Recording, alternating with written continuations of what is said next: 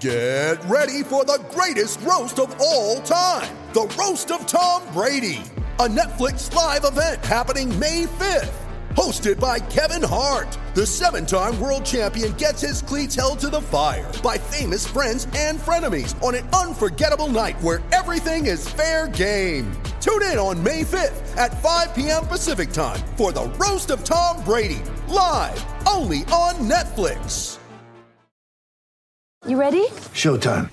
On May third, summer starts with The Fall Guy. Let's do it later. Let's drink a spicy margarita. Make some bad decisions. Yes!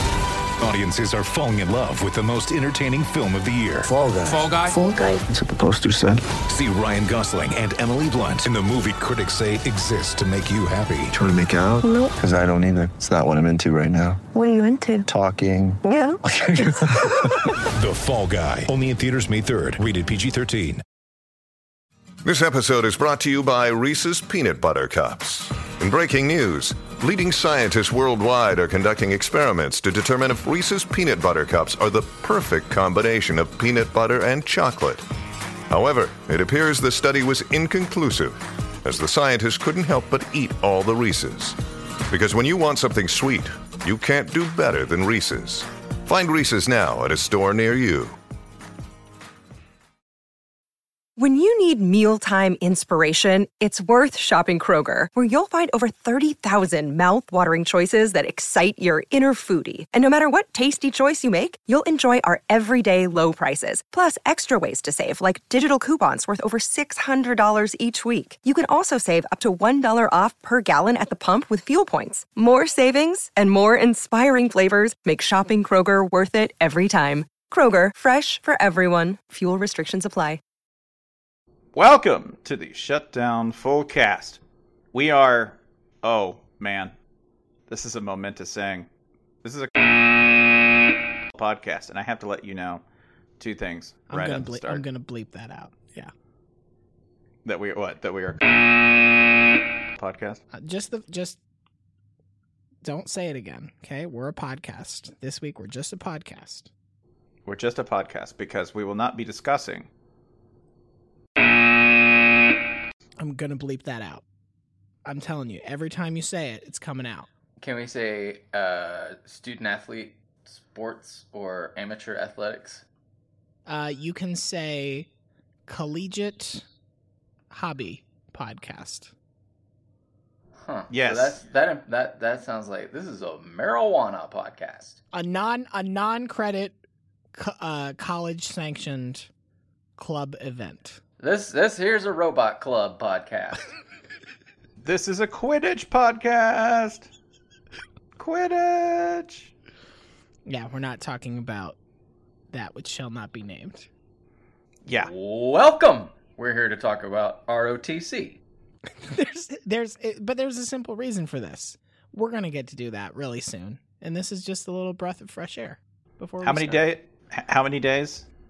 Uh, I think right now we're looking at ten before the first yeah. set, again, which we won't talk about in any detail because that would violate the terms of the podcast. Ten, let's Correct, say ten until the, ter- the day of the May Mayweather-McGregor fight, wink, wink. Correct. That's the only Correct. sporting event that day, wink, wink. Yep, yep. Um, before well, we get before we get like started in earnest on this non-sports podcast, I, can I can I bring one thing up? I know you haven't done introductions. Go ahead, introduce us real quick. Nobody cares. Uh, yeah, I'm Spencer. Uh, you know, uh, that's yeah. that's Ryan, and yeah. that's Jason. Hi. That's Ryan, who you can hear in New York, and you can hear beautiful Jason Kirk's voice live from Kennesaw, Georgia. So, so here's my thing. Um, hold on. First, I just two things. I'm going to start with this.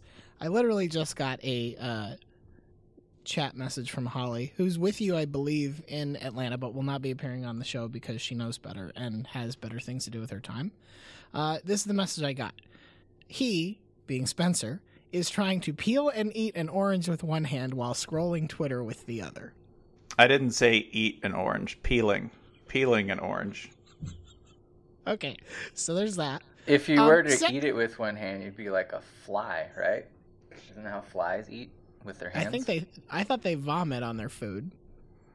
Well, I mean no, that I happens sometimes birds. too. Oh. You're huh. you're thinking of hippopotamuses, Ryan. um, here's the other thing. I, I we do have a programming announcement I want to put out there, and I kind of talked about it on Twitter this week.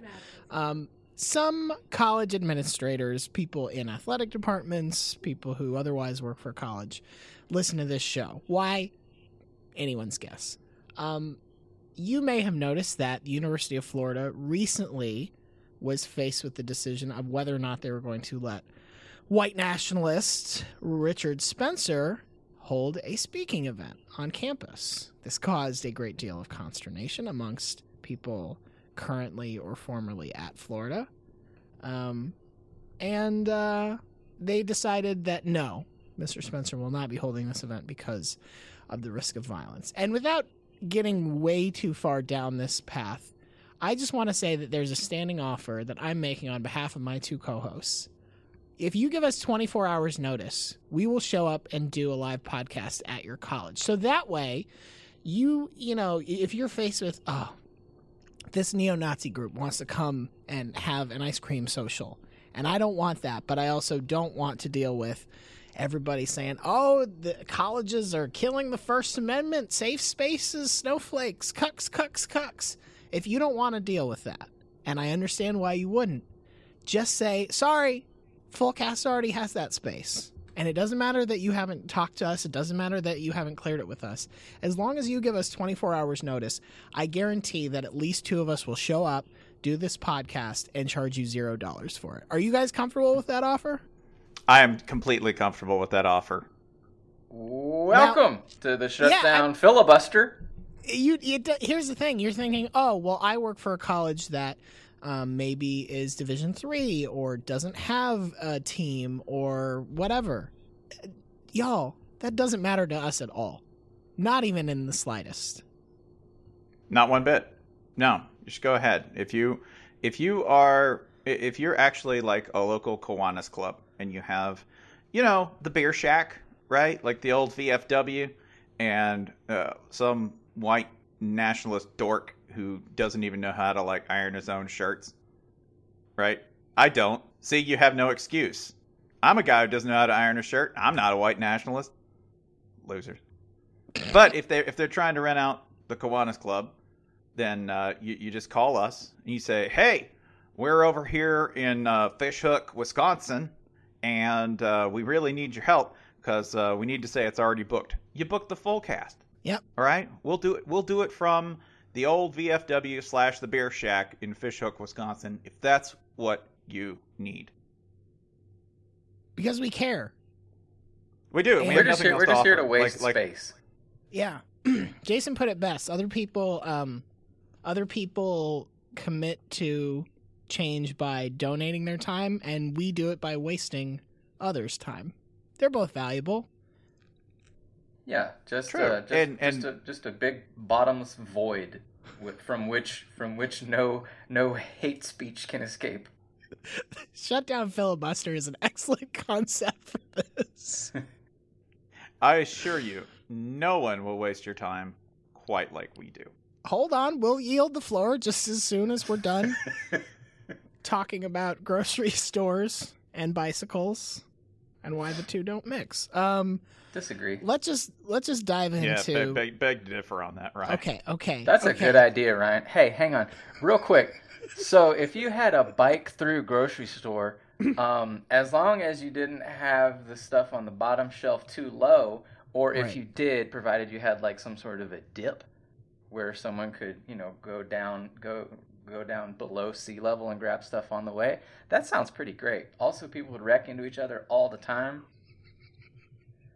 So maybe how if people want, oh, here's how you do it. Here's how you do yeah. it. You have people on yeah. rails, like you're at a um, like you're like you're on like a two thousand two arcade shooter game, like you're the game sure. of your Aerosmith shooting musical discs at, at, at, at your enemies. You remember that one? Yeah, mm-hmm. yeah, you oh, do yeah. that. Time, but a, a time store. crisis, if you will. Yeah, time crisis. So you're you're time crisis, but you're on a on a on a on a bicycle in a grocery store, and like if you miss, you know, if you miss the canned beans, well. Too darn bad. Guess you need to pay twenty-five more cents to go back through. That's the Aerosmith part. Yeah, we'll have um, Aerosmith in our grocery store. Jason, start us off with a, again, a question that has nothing to do with the sport which we ostensibly cover. You said sport. Um, so Sorry. We did get a few sort of genres of question, like, uh, you know, lots and lots of people wanted to know about uh, specific bulk topics. I think one the, the most popular one might have been dogs. People want dog advice. Um, so from blanks seventy-three, what kind of dog should I get? And hmm. my personal advice would be, uh, they're all good. Get probably if, get the biggest dog you got room for. Um, don't get a purebred because they're more expensive and it's not really worth it. You get to get you get you a perfectly good dog that's not uh, you know, not ten thousand dollars because you can trace its lineage back to Charlemagne or whatever. Um, our dog, we have no clue what all it is, and, and he's great, and he's. Uh, he's medium size. That's that's the size we went for. But that that's the entirety of my dog advice. Yeah, I would say that if you don't have any special needs requirements, if there's no allergies in play, right? Then go ahead, get get a rescue. Go and by the way, if, even if you're the kind of person who says, "Yeah, I know it's not cool, but um, I've always wanted this specific kind of dog." Lucky you. There's rescues for that kind of dog too. Okay, and most of them are responsible. A lot of them are just crazily responsible, like almost too responsible, in my opinion. They want to like come to your house and look at you, and you know, make sure that you have like Great Dane-sized hands. Like you'll need a good pair of mitts to get your hand on that dog. Um, like they're they're great, so you could do that too. So yeah, go go go rescue a dog. This question comes from Tom Kaiser, our friend at Kaiser Troll on Twitter. Favorite Michael Crichton novel? Mm. The most important question of twenty. How long has Michael Crichton been dead? Like, I want to say like ten years or something? Pretty sure he's one of those guys who, like, kicked it in his, like, fifties? Like, I don't even know if he was fifty, Six, so he, yeah. He, he died at sixty-six. Um, yeah, so, like... He, but he, he, was, was, still, he was still pretty young. He was actually attacked by a velociraptor. Couldn't believe it. it you know what? He foresaw his own death, at least. Um, man, I am the, this will be shocking to you. I was the kind of person who read a lot of Michael Crichton novels. No. I know. Who could have seen it? Did I do these things on vacation when there would have been other things to do with my family? Yup. You yes, bet did. You did. Did I get Sphere for my birthday one year? Yup. Yes, I did. These are embarrassing things to, uh, to unveil, but I have no choice. What else am I supposed to do?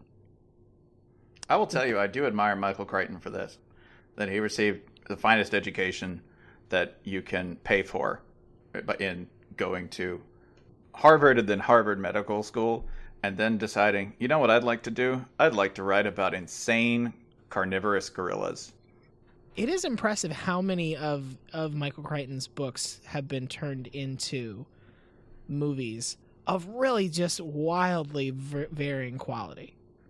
Because, like, Jurassic Park. Jurassic Park is still probably my favorite film experience. I'm not going to say it's the best movie, but it's the one that I have the fondest memories of watching and still greatly enjoy. Um, Lost World was garbage.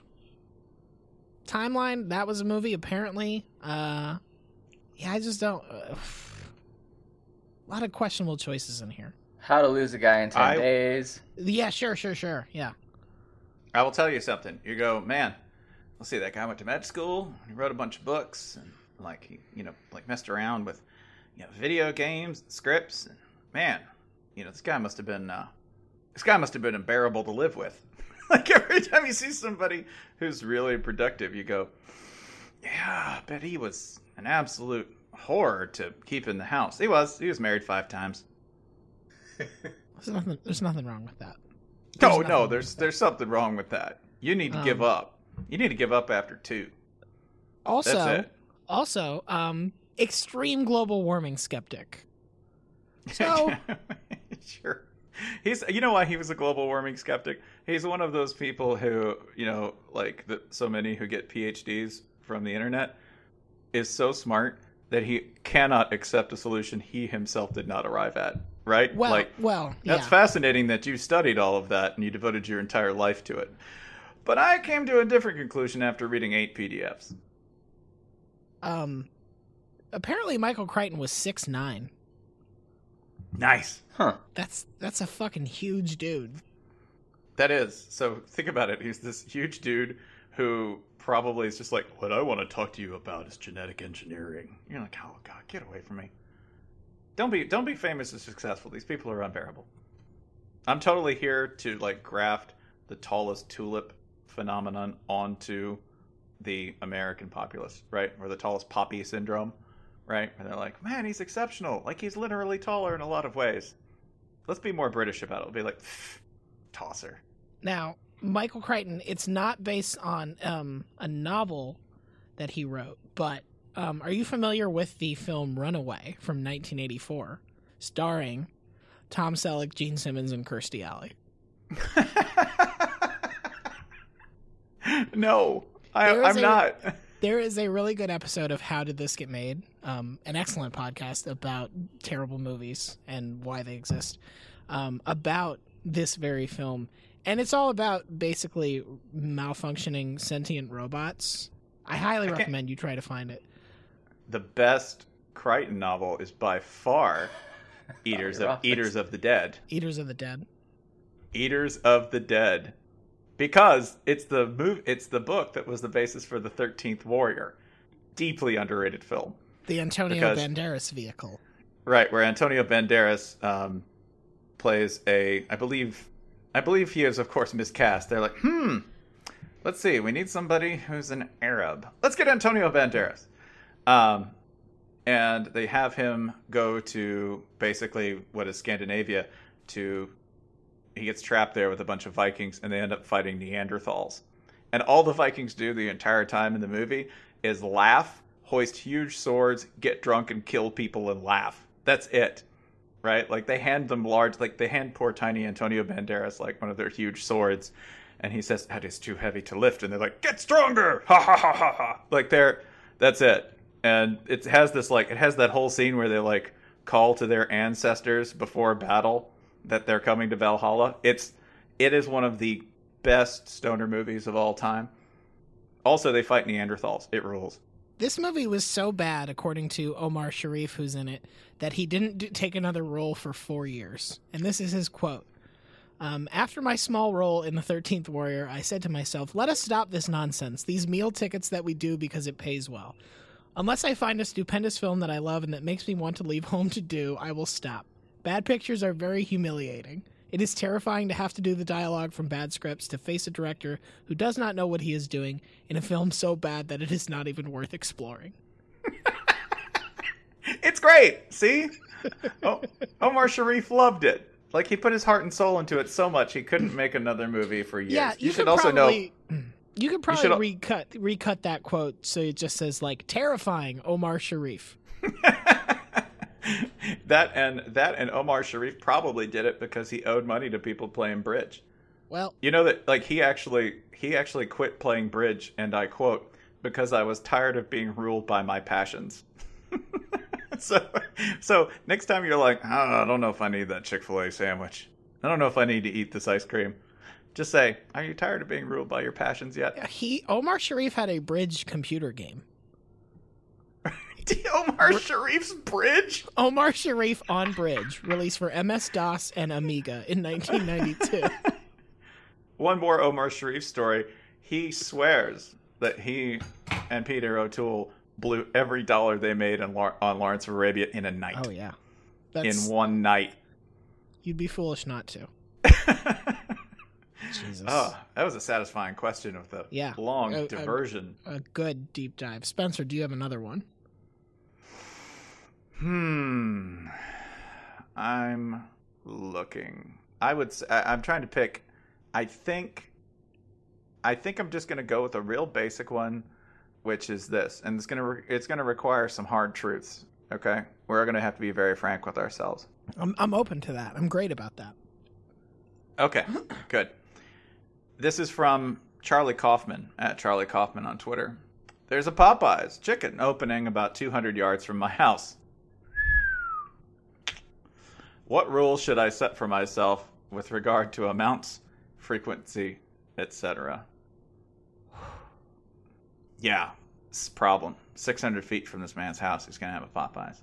That means he's most likely on certain days when the wind's cutting just right, he's going to be able to smell it. Right? True, but after a certain amount of time, you're going to become sort of um, inoculated to that. You will become a cu- you will actually feel stranger when you don't smell Popeyes. That is hypothetical. My rule. It is hypothetical. This. You're right. My rule would be this: don't ever eat at that one. Don't find another one, and if you really want it, drive there. Wow. Don't but, do it. Like, don't do dirt where you stay. That is exactly my thinking. Don't do it. Just be like, listen, respectfully, you're going to get enough business from everybody else. As a matter of self-control, I'm going to drive to the one, or walk. Better yet, why don't you walk to the one two miles away? Two or three. Get a nice four to six mile walk in while you do it, because your body won't be able to take it. It just won't, unless you're one of God's own mutants. Mm-mm. That's my advice. That is the most Jason Kirk exercise regimen I've ever heard of. I think what I would do is walk to the furthest away one from breakfast for breakfast, hit the close right. one for lunch, and at that point, I'll be done eating for the day. It's a little, it's you've set up your own Oregon Trail back home. Mm-hmm. This is where we need for, that's, to... That's um, more like the Oregon Trail. Because it's making a trail through my organs. Point, this I mean, is where we have... need to point out that everybody on this podcast has very unique theories about how to eat. Right? With varying sure. levels of success in terms of health. Jason, you subscribe to a what I'm going to call the midday pack kill solo, which is to yeah, take down I, as I much do, food as you possibly can at noon. I do the M C Hammer diet. Try and do one meal and then just let it ride. Just one gigantic meal till it hurts, and then you're just done eating for the day. Yeah, you, you eat like look, a boa constrictor. M C Hammer talked about this in like nineteen ninety-two. He's like, yeah, and then all I have the rest of the day is orange juice. That man ever look hungry? Nope. And when you think of people who had everything together, you think of M C Hammer. M C Hammer in like nineteen ninety-two, yeah. Official nutritionist of the Shutdown Fullcast. Yeah. Which I find it fascinating because Jason's pretty lean. Like, you know, especially for a blogger. Oh, Jason's so this- in great, great blog shape. Are you kidding me? Seeing these hands, seeing these hands fly across the keys, like Bob James. Um, I think the other approach to this Popeyes quandary is to make it a only if you have company over thing.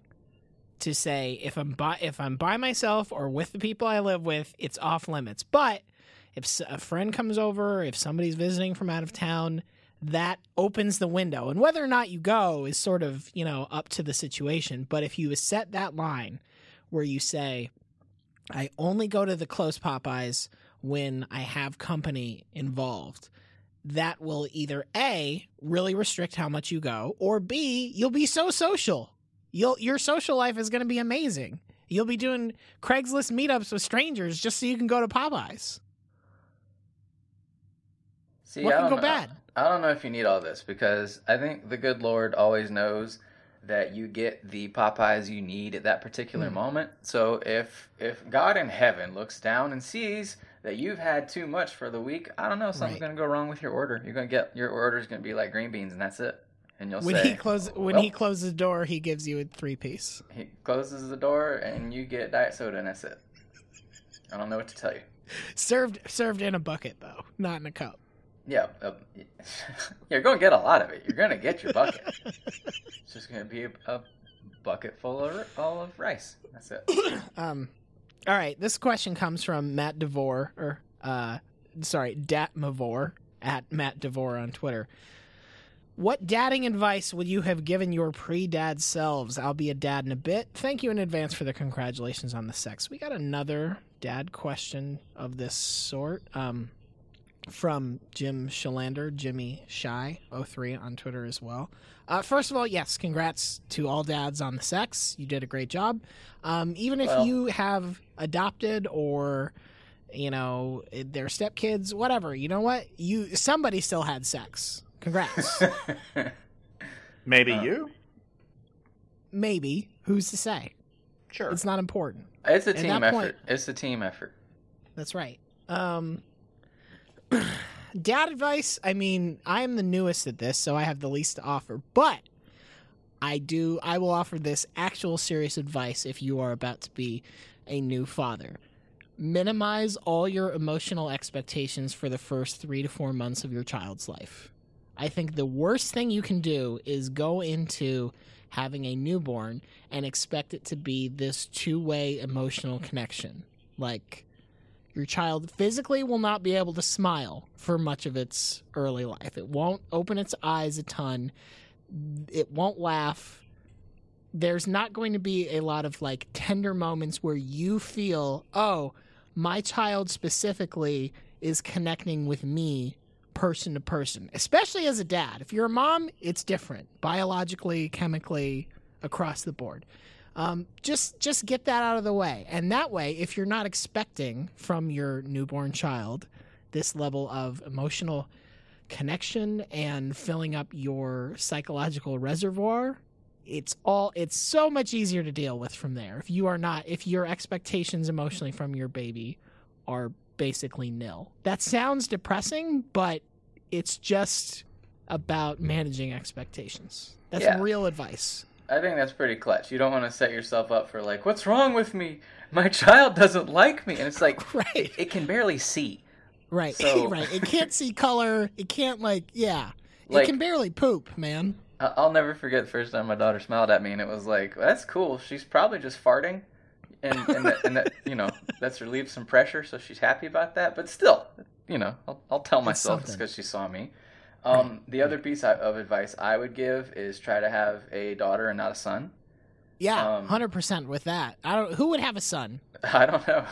What kind of idiot would have a son, especially much less two? If you have one, try and switch up your routine.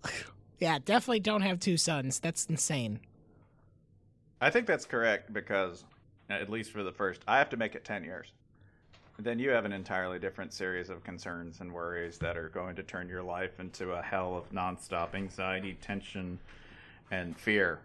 Mine right now is just getting to ten. I have to make sure that these two boys do not kill each other, themselves, or me, because they are going to attempt all three. Mom's off in, limits. In, in that order of priority. Maybe. Depends. Is it Wednesday? Is it Thursday? I don't know. This apparently changes. The memo goes out. I don't read it. So basically, having a son is like parachuting onto a relatively easy ski slope where you really just have the beginning is the part you have to worry about. And once you get to the slope, you're good. Whereas no, no, no. A... It's like no, it's like parachuting onto a black diamond. That's how it starts. At least so where, with my two boys. Where does the easy, where's the easy part? When I hit a tree and die. Okay. That's the easy part. The easy part is when this process kills me. You don't understand. There's no wood chipper they don't want to crawl into. Right? Yeah, and here's the other thing. As sons go, you have some real, you have some son-ass sons. There's no, yeah, there's no wood chipper they don't want to crawl into. There's no street they do not want to run out into. There is no poison that they do not want to use as suntan lotion. There is no sharp object that they will not pull down from the counter, right? Right. This is just It's yeah. like it's it's like living it's like Temple Run, those games you play on your phone. You're just like, yep, this this character is just running headlong towards death, towards spikes and pits and flame, and all you can do is redirect them. That's it. You can't just That's... say stop. Not an option. No, that's that's it, and it's relentless. And they'll do things to you that they don't even... This happened to me, okay? I have a four-year-old. The four-year-old is built like a Viking, okay? And he came over, and he ran over to me, and I had my like legs crossed reading, right? So I had, like, you know, ankle on knee, relaxing, right? Classic dad pose. And he looks at me, winds up his head, and then whips it into the space between my kneecap and the the little knobby bone uh, at the top of my leg, right? So just whips it right into that soft spot where there's nothing but ligament, right? Yeah. Inflamed a nerve that hurt for a month, and I thought I had torn something. That's how hard he headbutted me. And they do this all day long. They feel that, like, all day long. This is all boys do. They just bang into stuff and demand things, and they want knives and fire and dogs, and uh, then they run into you, and then they hit you, and you go, how could eleven years of combined life experience on this earth hurt so bad? Oh, you, no. You live with an ankylosaur that you have to love. You know, have you ever seen videos of those guys who they, they're friends with lions, right? And they, there's yeah. videos of, here I go into the enclosure, right?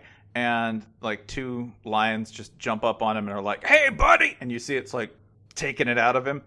That's every goddamn day. Do you have any and, other parenting advice you want to offer other than have daughters and not sons? Yeah, just don't. Don't. Yeah, if you're not ready, don't. And you know what? If you're like, oh, no, I think I'm ready. You're not. So just, you know, like if you have a scintilla of doubt, don't. I love them man. dearly.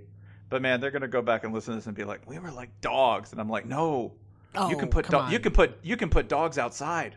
No. Society will have crumbled by then, and nobody's going to bother to make sure podcast feeds still work. Fantastic. I love you, sons. It's all working out. Um, Jason, you got another one?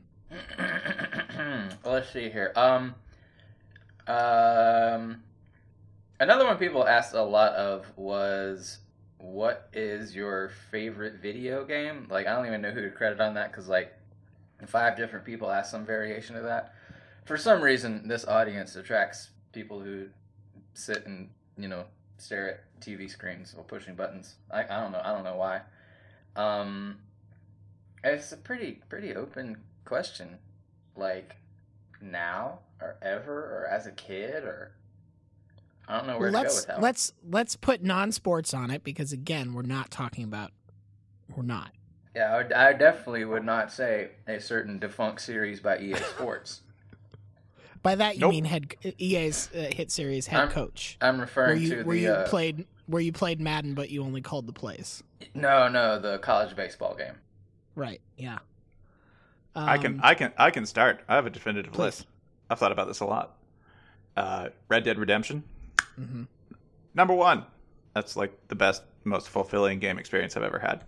That transcended video games. That was just like a fun thing I got to do for a while. Right. So that's up there in terms of really su- like super but simple games that I couldn't quit playing. Whew. The original Super Mario Brothers, because I'm like a I'm a prole. That's fine. I don't have any like seriously delicate or elitist preferences when it comes to video games. That game ruled, and I played a ton of it. If I had to pick like an all-time favorite series, it would probably have to be Zelda. I mean, I have a Zelda tattoo, so. Can't really veer too far away from that one. Um, it's a good tat. It's a good tat, by the way. It's pretty good. It's from the N E S game. Um, it's like it's just something that, you know, I remember as a as a very small child, first learning what video games are, and like going from, you know, here's a game where you get points and you get points and you get points and then you're done, to this other game where they just literally throw you out in the world with, you don't even have a sword, you got to find it. You know, and you're just wandering around. No one is telling you what to do. There are no points. Um, and then, you know, growing up with versions of that in middle school and high school, and now, like, seeing my daughter play the new one, like, I'd probably go with that. Just the absolute mm. minimum of the game telling me what to do, you know, but still being more stuff than you could possibly ever do if you tried to do it all. Ooh, Portal. I loved Portal. Portal is an amazing game. Came with the Orange Box, right? Actually, that and T F two, Team Fortress two, like, combined. The Orange Box may be the best, like, bang for buck ever if you bought it. And I got it used, which means that, like, I got five thousand playing hours out of about twenty bucks. Can I ask a potentially harmful question? Um, have either of you played... When's the last time either of you played GoldenEye? I haven't, like, gone back and played it, so... I guess high school. We, I, yeah, we cracked we, we cracked it out with some friends like three years ago. What was your experience? My experience is that if you blow a lot of stuff up at once, it slows down to completely unplayable. That was my experience. Otherwise, it's a blast. I find it very hard to go back. Like, I, I truly loved it when it was of the moment, but it is so... It is viscerally unpleasant to play in a lot of ways. Mm. You know what actually still holds up, though? Super Mario sixty-four. Sure. Super Mario sixty-four is gorgeous. And you can still drop the penguin off of the side of the cliff. And it's just as rewarding. Take the baby penguin to the mom. Do you want to retry this level? No. Did what I came to do. This is what I wanted. This is what it's I wanted. Metaphor. It's a metaphor for life. The cruelty. Going to learn anything. This penguin. Um, this, peng- this penguin was about the. Fu- it's about the futility. Why would I want to do loss. that again to that baby penguin? Um, the God. This is a boring answer, but Godfrey will appreciate it. The uh, recent Batman video games are very good. They're, Ooh, yeah. They're very fun. Just because they, you know what? It's just fun to kick ass as Batman. It's not terribly compl- more complicated than that. Just being able to just beat a bunch of dudes up as Batman. Yep, deeply satisfying. Here for it. Fine with it. Nope. Good with we're it. Ta- we're talking console. I don't want to open up the like. I don't want to open up the vast universe of desktop games or get involved in that war, which somehow ends up with us being like, I don't know, blacklisted on the internet and working with the alt-right. Um, but it's close. You can get it for console. The Sim games, any one of the Sims. Like, I'm I'm a big fan of the Sim games and of Civilization. Um, I, the only reason I'm not a bigger fan is because they have a sort of crack quality to them. They're a little methy. You'll play them for so long that you're like, man, I can well, that's, feel it, that's time lot, destroying that's a, me. That's kind of a lot of video games at this point. There are very few now, and I feel like that's a big distinction that you can just be like, okay, I'll play that for an hour. Most of them are like, goodbye to your Friday. Well, I find, yeah. cancel cancel your doctor's appointment. I mean, as I as I, as my uh, reflexes age, I find that it lines up well with like um, with with playing games. Like if you know if I'm trying to play what is the what, Far Cry, you know something like real intense right. and fast paced or whatever. Right. I'm gonna play it for like forty-five minutes and be like, okay, I'm done with that. I'm, I'm, I'm exhausted. That's my cardio. Ugh. If I play Call of Duty for like eight minutes, like okay, get get get this out of my sight. I'm I'm I'm I'm tired, you know. But if it's like a, a nice slow paced turn based strategy game, you know. I'll, I'll outlast anybody on that. I will. I will also like just randomly click through. Best racing series ever is the Dirt series. All of them. If you haven't played them, they're absolutely amazing. Deeply underrated game of sleeping dogs. It's supposed to be just like Grand Theft Auto Hong Kong, but it has that Batman style fight system where you can actually like do joint locks and throws and like like break people's knees, Tony Jaa style. Yeah, it's unreal. And so much fun. There's a mission where you end up like, like basically handing over a bad guy, and you're like to a you know someone, and you're like, maybe I should kill him. And the woman's like, no, no, no, give him to me. I'm gonna cook him. You're like, this game's great. I didn't expect that. Um, um, one one series I would like to just throw out and just be done with is Metal Gear Solid, and I put plenty of time into them, played a, a fair number of them, and I just look back and I'm like, I don't know why, I don't. I don't. It, it the they don't control super well. The story is fucking batshit bonkers. It's I I I'm not sad that they exist, but if you turned around and said, "Hey, uh, you can only have played Star Fox or uh, all of the Metal Gear games," I'd be like, "Yep, Star Fox, please." But also, you, I does, really doesn't enjoyed... everybody ha- like that one media franchise where you're just like, ugh.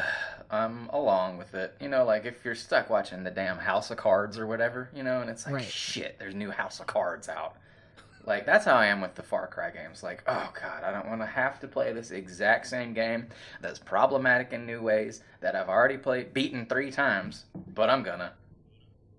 Yeah, Metal Gear is also, I enjoy that it's made by somebody who I feel like read a book about humans, right? Sure. like... Like an eight-year-old alien who read a book about humans and is like, a human would enjoy this story. Hey, there's a sniper character. What should she be? She should be a woman in a bikini. She should be mutant sexy. Mutant sexy. Because she breathes through her flesh.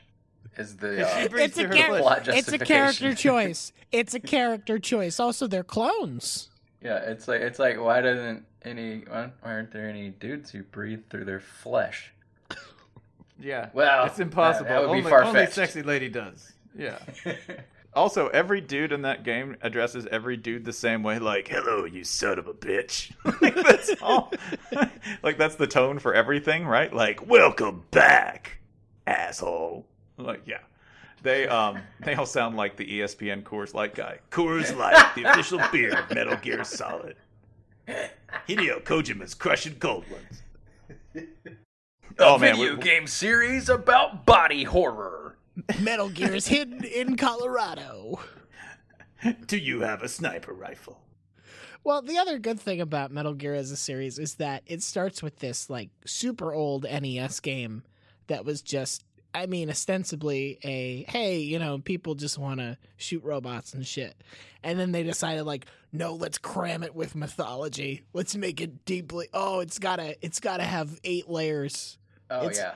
It kind of reminds me of those, um, those shows about people who make elaborate cakes that are mostly all fondant and seem completely inedible. And you're just like, look, I turned, I, I turned, I made a cake version of New York City's subway system. And you're like, I don't want to eat. That looks terrible. Can I just have, like, a regular piece of cake? No, this is artistry. Two more franchise yeah. notes. I absolutely love G T A's, period. Like, they're they're they're all good. Some of them are great.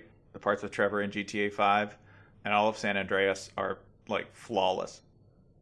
Assassin's Creed screwed up maybe the best idea for a game ever by insisting that you had to play an Assassin's Creed game. Assassin's Creed Pirates, where you're just going around being a pirate and your men are constantly singing sea shanties. I fucking, oh God, the fucking, I can't tell you how many times I told them to shut the fuck up. Well, up no. she rises. No, stop it, stop it. Up she stop rises. It. Well, I don't want to listen to the fucking shanties. Early in the morning. And you had to you had to collect shanties so that they would sing more than two. Oh yeah, man, that was the best. You collected songs so you didn't go insane. So it was like there's uh, some... it was like Crazy Water Taxi. Right. It was it was like Crazy Water Taxi, and it was the best because it was also kind of yo yo yo yo. Because all you would do is go around blowing up boats so you could have a bigger, more badass boat. Right. That's it. That was That's the whole it. thing. There was, was some There was some other plot, but it didn't really matter. Well, like in all Assassin's Creed games, they have to come back and they have to come back and say, yes, but this is all a simulation. And it's the worst part of the game because, like, they can't get away from that conceit. They couldn't have just said, Assassin's Creed Pirates. Ah, we forgot about that part. Just go yo ho ho all around this beautiful Caribbean setting, and all you know, ran, ran, run boats over. I've never played any of these games. Oh. There, so it's, it's. Oh, there's. I could explain it to you, but honestly, it's it's it's, it's, virtual, it's, re, it's virtual reality bullshit. It's it's not. Co, it's Kojima level dumb. Okay, yeah. It's Metal huh. Gear level dumb. So I yeah. thought they were all just set in old-timey, but they're not. No, no. It's all, trust me, you don't want to know. Just So don't. It's like going to a Renaissance fair? Yeah, a little it's bit. Not, you know, even that makes more sense. Oh, okay. One more. Shout, yeah. Shouts out to the original Splinter Cell. The original Splinter Cell where you got yeah. to go around as Max Fisher. Just yeah. wearing an infra... Yeah, just like jumping on people, smacking them in the side of the head, throwing them in closets. Sneaking around. Oh, it's a really rewarding game. Related to that, are there people who are super into that, like, first-person shooter genre, but where you're, like, a member of a SWAT team or something, and half the controls are, like, giving orders to your, like... Like, uh, I think I played Rainbow one... Six? Yeah, I think I played one of those, and I was like, this, I just, no, I just, can I just have a gun and just run through this terrorist operation? I don't really want to, like, plan. Yeah, like in Rainbow Six, you gotta draw out like waypoints in like a wireframe building. Like, why can't we just run in there? It's simple. Yeah, don't. There's the door. Don't. Uh, don't don't ask me to don't ask me to plan. That's don't. I'm not playing a video right, game. Like, like if I was super into organization and teamwork, I wouldn't be playing a video game by myself on a Saturday afternoon in the summer. Yeah, I just don't. Like, even when it came to, like, team-based ones, I'm always, like, super pro-chaos. Like, that's why Team Fortress was great. It was, you know, strategically, it would be a lot better if you were an engineer, and you're like, Tank! Flamethrower guy! Here comes flamethrower guy! I do like the, I do like the team games that do a good job of pushing you toward teamwork without making it like you really got to actively think about it, like the Battlefield games. Those are my favorite first-person shooter games ever, because like if you're playing on a team, you get points for doing stuff that helps your team, but it's not like someone is nagging you about it. Like if you're the medic, you get points for putting down a med kit that your teammate steps on, which heals him, because that's how med kits work in real life. Mm-hmm. Um, yep. But it's not like if you don't do that, you're going to be punished or yelled at or whatever. I enjoy playing um, Call of I enjoy playing Call of Duty very stupidly. Like, that was always very entertaining, right? There's people who are very strategic about it. I like just going in with a riot shield and billy club. Just, guns are for cowards! I thought this was a medieval film. Shit. Working for Mel Brooks. All right, next question. This comes from Tex in China on Twitter. What's your favorite podcast? Let's agree right now to eliminate um, Vox Media Family Podcast from the discussion, because they're all great and you should listen to them. Yeah, you should have Correct. them all on loop. I am very partial to everything the McElroy brothers do. My yeah, brother, would, my brother and me is really great. Um, the Adventure Zone is really great. It's nerdy as hell. But, and it's, if you, I am not a person who's into Dungeons and Dragons at all. Never played it.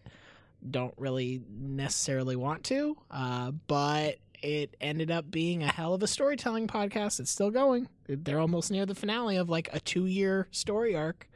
Um, but if you want like the lighter experience and the easier way to start, I would highly recommend Mabim Bam.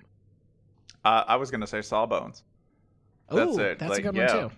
Yeah, so like because that's uh, that's it, my wife and I have widely divergent tastes. The one thing we can agree on is gross medical things. So if I can throw the McElroy Bros and uh, Lady McElroy, uh, Sydney, who's the actual doctor. That's my favorite. Yes. Is that on Sawbones it's about medical freakery, right, and various topics, and they go very deep on them. And the best part is that um, I believe it's Justin, correct? Yes. Uh, Ju- Justin's a complete idiot when it comes to this. And that works really well because his wife's a doctor. So they just get to sit there and like, he gets to like act very dumb and entertaining. And I say that with all due affection. Uh, and she gets to explain things. It's magnificent. I Jason. would probably go with uh, Deez versus Miro, because I have noticed, at least among non-sports podcasts, because I've noticed, I've probably done this like a dozen times. Like try to listen to, you know, I think it is, I subscribe to probably like ten or fifteen, and I'll try to add one to the rotation, get like ten minutes in, and it's just like, ah, no, no. And then for whatever reason, in that moment, I always go straight to Deez versus Miro. And um, I, the thing that always amazes me is the level of energy they bring. Like, they put more into their five-minute and ever-growing intro than like, you know, most podcasts put in their entire hour, and then they go for like an hour and forty minutes. It's like one hundred minutes of just rapid, like New York speed, you know, humor. Um, and it's hilarious. And, uh, I, I like, honestly, at some point it's just like an amazing physical feat. Like, how can they stay this up for a full one hundred minutes? I mean, they record from a place called Red Bull Studios, so maybe that's part of it. We can't uh-huh. even we can't even keep the Skype connection going that long. Yeah, exactly. I will I will listen to any Chapo episode uh, where they do Seb Gorka. That's it's an amazing imitation, and he's usually calling from like a tinny fake phone filter, saying things like "Come on down to the White House." Yeah, I will listen to any Chapo episode that has Seb Gorka. Other than that, my podcast diet. Other than the topic we're not discussing, mm-hmm. pretty light. That's healthy. That's fine. Wait, one more. Quirks and Quarks. That's another one my wife and I will listen to in the car. It is the Canadian Public Broadcasting's uh, like network's science podcast, and I listen to it exclusively for the Canadianness. It is. They'll be like, the intros are my favorite. Oh, we have. Uh, I'm I'm Bob McDonald. And I'm welcoming Professor Bob McDonald. Bob McDonald from Ottawa. How how are, how are you? Yeah, Bob, I'm like, good. Oh, how are you? So, sorry to interrupt. But... oh no, it's, it's that, and it's all very like somebody will go. So I understand you've been doing some really influential work with um with dung beetles. Yeah, yeah. Dung beetles are fascinating. I'll bet. Like it's yeah, it's it's a kind of sincerity and real affection for life that I can really can identify with and just like listening to, out of envy mostly. It seems nice, yeah. I I'll also put on for as a as a father, I'll also put on for Dan Carlin, the man of the Six Hour History podcast, because bro, if you want to spend a, a Saturday morning on some yard work and then going to the outlet mall to look at some new New Balance shoes and then back to do some more yard work and then do a Home Depot run and then go to pick up lunch at the, let's say, mm, whatever's on sale, I guess. Yeah, that's that'd be the dad choice. Um, and then finish off yard work and then go sit by the pool and listen to exactly one podcast in the entire time. And it's about like, you know, part three of the series on Mongolia. There you go. And then you got like four, you, you know, you've, you've absorbed like four facts that entire time that you can then reuse. All right. I'm going to give you guys one. I'm going to tweak it a little. It's very specific. The question comes from Stephen Kahn at Stephen Kahn twelve. The question is, where do you rank Minority Report among the best movies of two thousand two? Here's what I'm going to do. I have the I M D B page for two thousand two open, and I'm going to name a movie, and I just want you to each tell me, and you can expand expound on it however you like, if Minority Report is better or worse than this movie. Yeah. Okay? Yeah. Oh, okay. The Sum of All Fears. Better. Worse. Divisive. This is Minority divisive. Report is worse than The Sum of All Fears, Spencer? Uh, I'm afraid you're going to get this answer a lot. Okay. Um, wow. Signs. Which one Better. Did I enjoy more? Better. Well, um, the Signs, the one good part is there's Mel Gibson is sprinting around a farm and he's screaming, "I am insane with anger." And it's like his character is not insane with anger, but you're also like, this is totally normal for Mel Gibson. So he's like, that is, he'd be... it's, it's some real meta stuff. Yeah, but Minority Report is better. Okay. Eight Mile. Worse. Uh, Eight Mile's awesome. Yeah, I'll I'll go worse. The the last few minutes of Eight Mile are really good. I don't remember much of the rest. Star Wars Episode two, Attack of the Clones. Oh boy. Oh boy. Hmm. Hmm. A few thoughts, one of forty-two. So, uh, we, re- we, we re-watched recently our third trip through the entire thing, uh, now including Rogue One. Um, and I think I realized that I like two more than one, because two is at least so stupid it's funny. And, like, you know, two feels like a very... Um, there's is, like Jar Jar, that... is Jar Jar a senator in two? Is that yeah. a thing? Yeah, okay, they, cool. they they sort of moved him to the sidelines. He's important now, and he doesn't talk. Um, like two is just stupid funny. You know, it's not good, but it nothing about it is like, oh, I'm so angry that I'm watching this. One is infuriating and awful. Um, but as that relates to Minority Report, um, yeah, I don't I don't think I don't think it, it's better than Minority Report. Uh, I'm gonna go worse than Minority Report. Chicago. Uh, Minority Report's that. better. It's better than Chicago. It's better than Chicago. You might have uh, picked. One, of, you might have picked what? You might have picked one of the few movies where I would just would have been. Is the next one Reign of Fire? Reign because of I will Fire. Tell you, nothing is better in two thousand two than the movie Reign of Fire. So that was the one answer. With McConaughey versus a dragon, right? And Christian Bale's in it. And I Christian Bale well. on Dragon. Man, that's your best picture. I don't give a shit. What won that year? Best picture two thousand two? Yeah. Chicago, uh, I think. Probably, yeah. Huh. Never saw. Man, it wasn't Reign of Fire? That's incredible. No, no, it was, it was in fact, Chicago, um, which beat out, please hold, Gangs of New York, The Hours, The Lord of the Rings, The Two Towers, and The Pianist.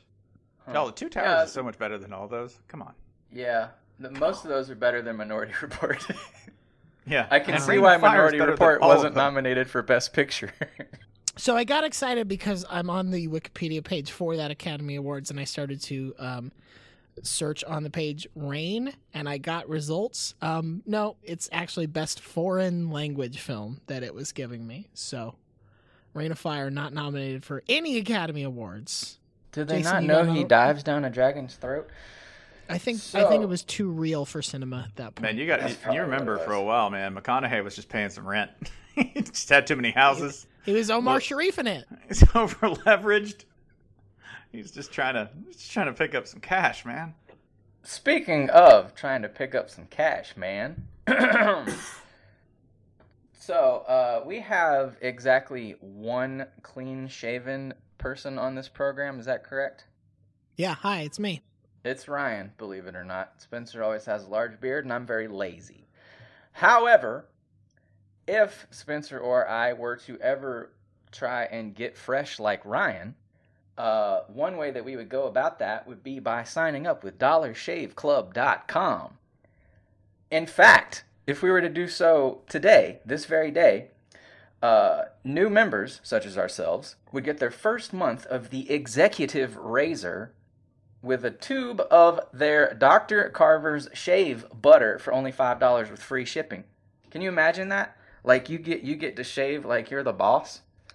You, your, your skin is so smooth that people just walk up to you and ask you whether the um, marketing team should do the marketing or not. It's incredible. Uh, after that, razors are just a few bucks a month. Also, in your first month box, you get an awesome weighty handle, a full cassette of four cartridges. You thought they stopped making cassettes, didn't you? You thought you thought Ghostface, the purple tape, that was the last cassette anyone cared about? No. Nope. Dollar Shave Club is bringing it back. Uh, also, you get another tube of shave butter. You'll be drowning in shave butter. After that, replacement cartridges ship automatically at the regular price.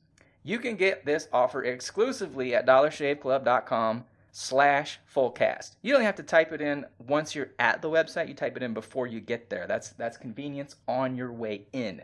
dollar shave club dot com slash fullcast. We got our own webpage on their I mean, site.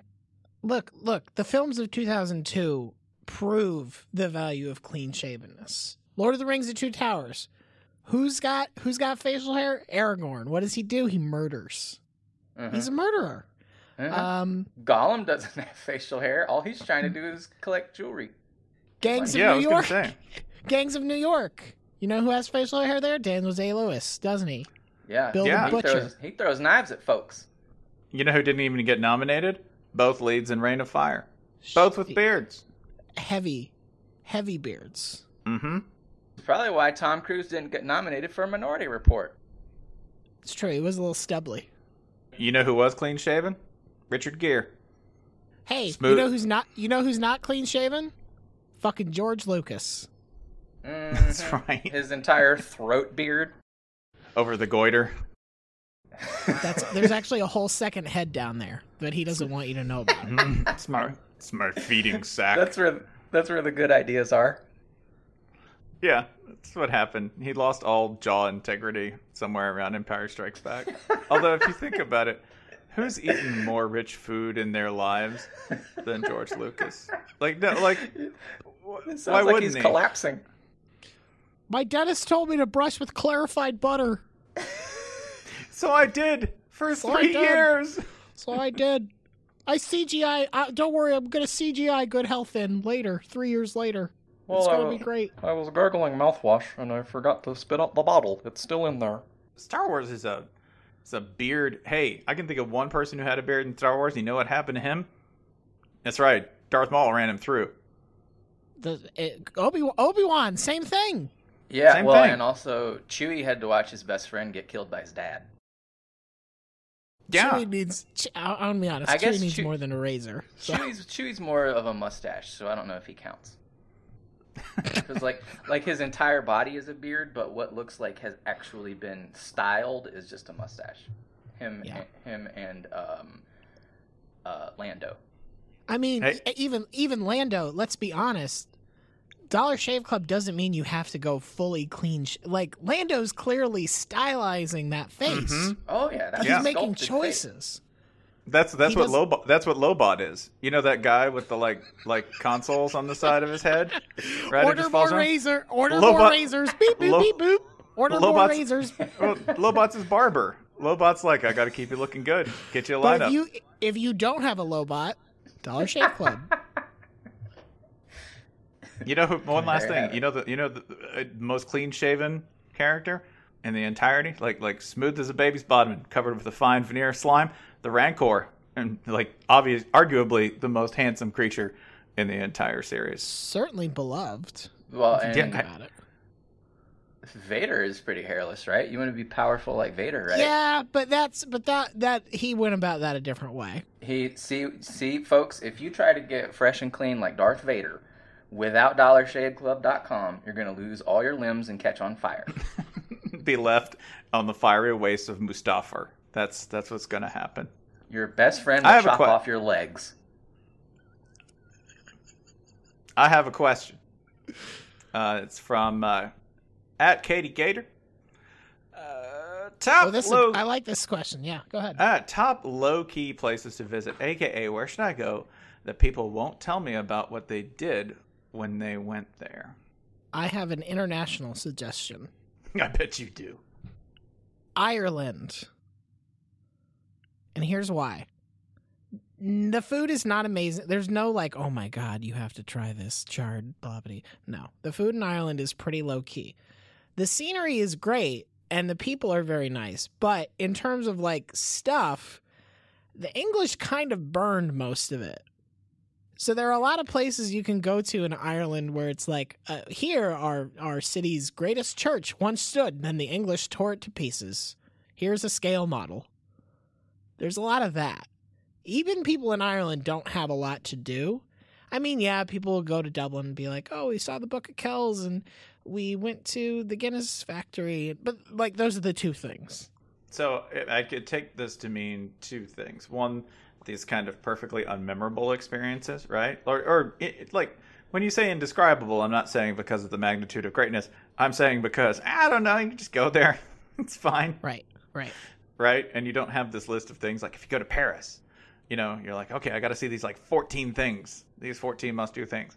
The alternate is that maybe Katie's asking, where are places to go where you'll do stuff that you won't ever tell anyone you did? Oh, I see. Great. Right? So, so I like your answer because... you join an Irish gang is what we're saying. Mm-hmm. yeah, yeah, that would be... I joined an Irish gang. I killed someone there.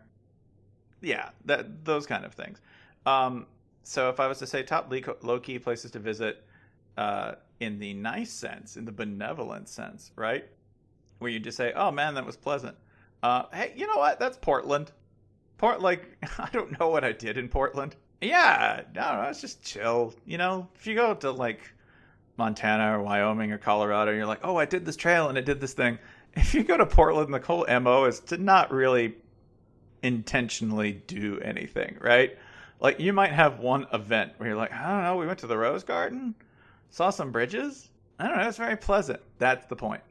Most things in Oregon are exactly that, by the way. Whole state of just pleasant, kind of vaguely memorable experiences. So that would be my first answer to, in the positive sense, sure, go to Oregon. It's great because you won't remember it. If it's a place that you are going to go do things that you don't want to tell anyone about or you won't tell anyone about, hmm, I think New Orleans is undefeated for that. In the United no, States, at least. New Orleans is a little too pro, like, nah, it's okay. Everybody's been there. People are very forthcoming about, even if they're only giving you a third of the story, people are pretty forthcoming about, like, yeah, I got uh, handcuffed to a police barricade because I I vomited on my wedding tuxedo. I think Key West is more where you want to go. Mm, yeah. That's a good one. Because you're going to spend a lot of time just getting to the island that you're staying on. Right, right, right. And Key West is more about like, yeah, there are dicks out, but it's cool. You don't have to bring it up. Yeah, I, I will also do a... Just keep this, keep this between friends. I will do a secondary nomination for this. Mobile. Yeah, yeah. I was gonna say, I was gonna, I was gonna say Mobile. I swear, yeah. Uh, we went there a few months ago, and if you want like extremely New Orleans light. With a, a, a dash of, you know, you want the beach nearby, but you don't want like the trashy east side of Florida beach. You know, you want the nice, the nice chill Gulf action. There you go. I mean, Mobile invented Mardi Gras. Look it up. Um, there's there there are nice restaurants. I had several. Uh, the weather is not bad. Um, there's a battleship. You can go look at the battleship. Yeah, Mo- Mobile's the finest city in Alabama and one of our most underrated cities. Yeah, also, you'll probably end up getting so drunk you do something you either regret, want to tell people but shouldn't, or is caught on videotape. That's that's another that's another low-key Mobile thing. Everyone I know who's ever been to Mobile is like, oh yeah, I went there. Pause, pause, pause. You'll get suspended for that. You don't even... Oh, shit, I gotta take that out. Damn it. Beep! Beep. No, you don't know what about, I said there, listener. You're talking about literally a bowl of eggs. Yep. Um... Jason, you got one more for us? Let's see here. Um, we we got this one a lot as well, and I like the account name on this particular one. This one is News Throwaway one, indicating this person made this account just to keep up with stuff not to be tracked. It's a it's it's it's it's a burner account that this person has used best, to ask us this question. That's the best use of Twitter. That's the best use of Twitter in twenty seventeen by far. This question is so contentious and, and raises such emotion in certain parts of the country that this this person had to use the burner account to ask it. Preferred barbecue style.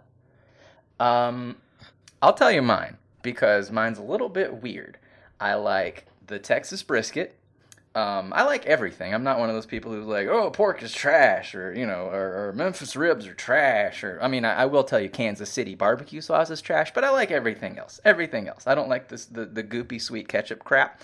Um, but everything else is good. So I like the Texas brisket, but with a horrifying mishmash of all the Carolinas.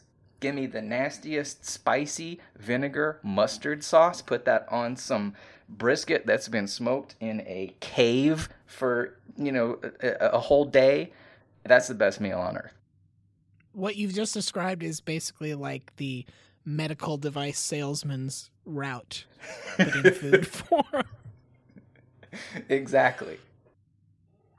Um, I just, I think I have a hard time answering these questions because I am pretty sauce agnostic to the point where most of the barbecue that I have had and really enjoyed, I think was sauce free. I don't yeah. think it other. I mean, maybe it was prepared in something, but I didn't add any myself. You're both taking very generous, charitable approaches to barbecue. Yeah, that's why you're here. Yeah, I appreciate that. Texas makes the best barbecue. Everybody else is like fifth place. Y'all can eat it. I don't care. They do it better. They do pork better. They do beef better. They do chicken better. It's all better. I'm not even from Texas. I just acknowledge things that are universally true. Also, I'll say this. Georgia barbecue, with the exception of three places I can name on my hand, trash. Florida barbecue, worse. Florida absolute, barbecue. Florida barbecue is absolute fucking garbage. Like, what, just Florida barbecue, like, just the worst. You know, Sonny's. Sonny's in Gainesville. Sonny's in Gainesville is a chain. They're like, come get some barbecue. It's like cold. I don't even want to call it pork. It's pig corpse. That's how gross it is. My, sis- Sunnies, my, sis- my sister worked at one of the Sonny's in Gainesville in college for about a year. She had some stories, man. Not, not a damn, not, not a damn decent spot in the entire state. Just garbage, like wall to wall, constant garbage. There's like three and, really and, good places here. And here's the thing: somebody's gonna light up your mentions now with like, nah, there are these like four good places scattered across the state, and that's only good for you because maybe there's a glimmer of hope, or you'll just block them and mute them. No, no, I'll just let them. I'll mute them. I'll just let them howl into the void forever. Notice me!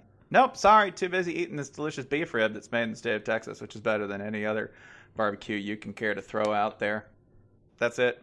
Think it's just it's better. Sorry. Here's how you know. Here's how you know. I, all right, I'll take your side. Here's how you know Texas is the barbecue king. Other states you don't hear about barbecue places going up in fire, and the owner's like, well, we knew that was going to happen. And we'll, we we will rebuild and go right back. We will change nothing. Like in Texas, they're like, mm, yeah, we did have a pretty good thick smoke ring across the entire building. In Texas, you see people see. working in barbecue places that look like they're actually cured. The guy who worked Schmitty's, who worked in Schmidt's, right? Uh, just um, like legendary barbecue place just outside of Austin uh, in Lockhart. There's a guy there who has, like, first of all, in his back, He's he's he's big enough of a dude that he has the three hot dogs at the back of his neck, right? Shaved head, the three hot dog fat roll right there at the back of the neck. And when he starts sweating, and he's kind of florid anyway, he looks like he has cured himself by standing over the barbecue for that long. I think the, you don't have that kind. First... Of, you don't have that kind of commitment. Well, it's kind of a Texas thing, but the first key to any barbecue place is, well, first of all, is there smoke? If there's not smoke, you might want to take your business elsewhere. If you if you if you pull up and they, we got burgers and we got a barbecue sandwich. Well, you said burgers first, so therefore you probably do not actually have a barbecue sandwich. You probably have a pork sandwich with ketchup on it. Um, the second is the size of the menu, because if the menu is, you know, a page of burgers, a page of salads, a page of chicken sandwiches, a yeah, page of not, barbecue. It's not a diner. You know, no, you want like a ma- max one page front and back. Yeah, I want like, okay, how many ribs do you want? And do you want mac and cheese or fries? Like, that is like the ideal menu. And may- maybe something green somewhere in there. Sure. Uh, wink, wink, probably not. Um, y- you have to have a focus. And, and like, you know, people talk about Dreamland. This is always a college football. T- or excuse me, sorry, I didn't mean to say those words. Oh no, goddamn it! This is always this is always a, a, a sports topic. Um, is Dreamland Barbecue in Tuscaloosa? The original in Tuscaloosa is fine. It's not the best in the city. It's fine. It's pretty good. It's got a nice sparse menu. Um, I think they serve like maybe like six things. But then the chain extensions, which there's a new one coming in Athens. I can say the name of that town. Uh, that I assume will be it's of a, the chain it's a, variety. It's a music. It's a music town first, so. With um, just a sprawling menu, and none of it's good. So keep your menus lean and tight. If you're starting a barbecue joint, do like three things well, and just yeah, do it how Texas does it. But give me uh, give me a nice light sauce that makes your face curl up in pain. Here's the real secret. Um, if a potted plant can survive in your barbecue restaurant, you're doing it wrong.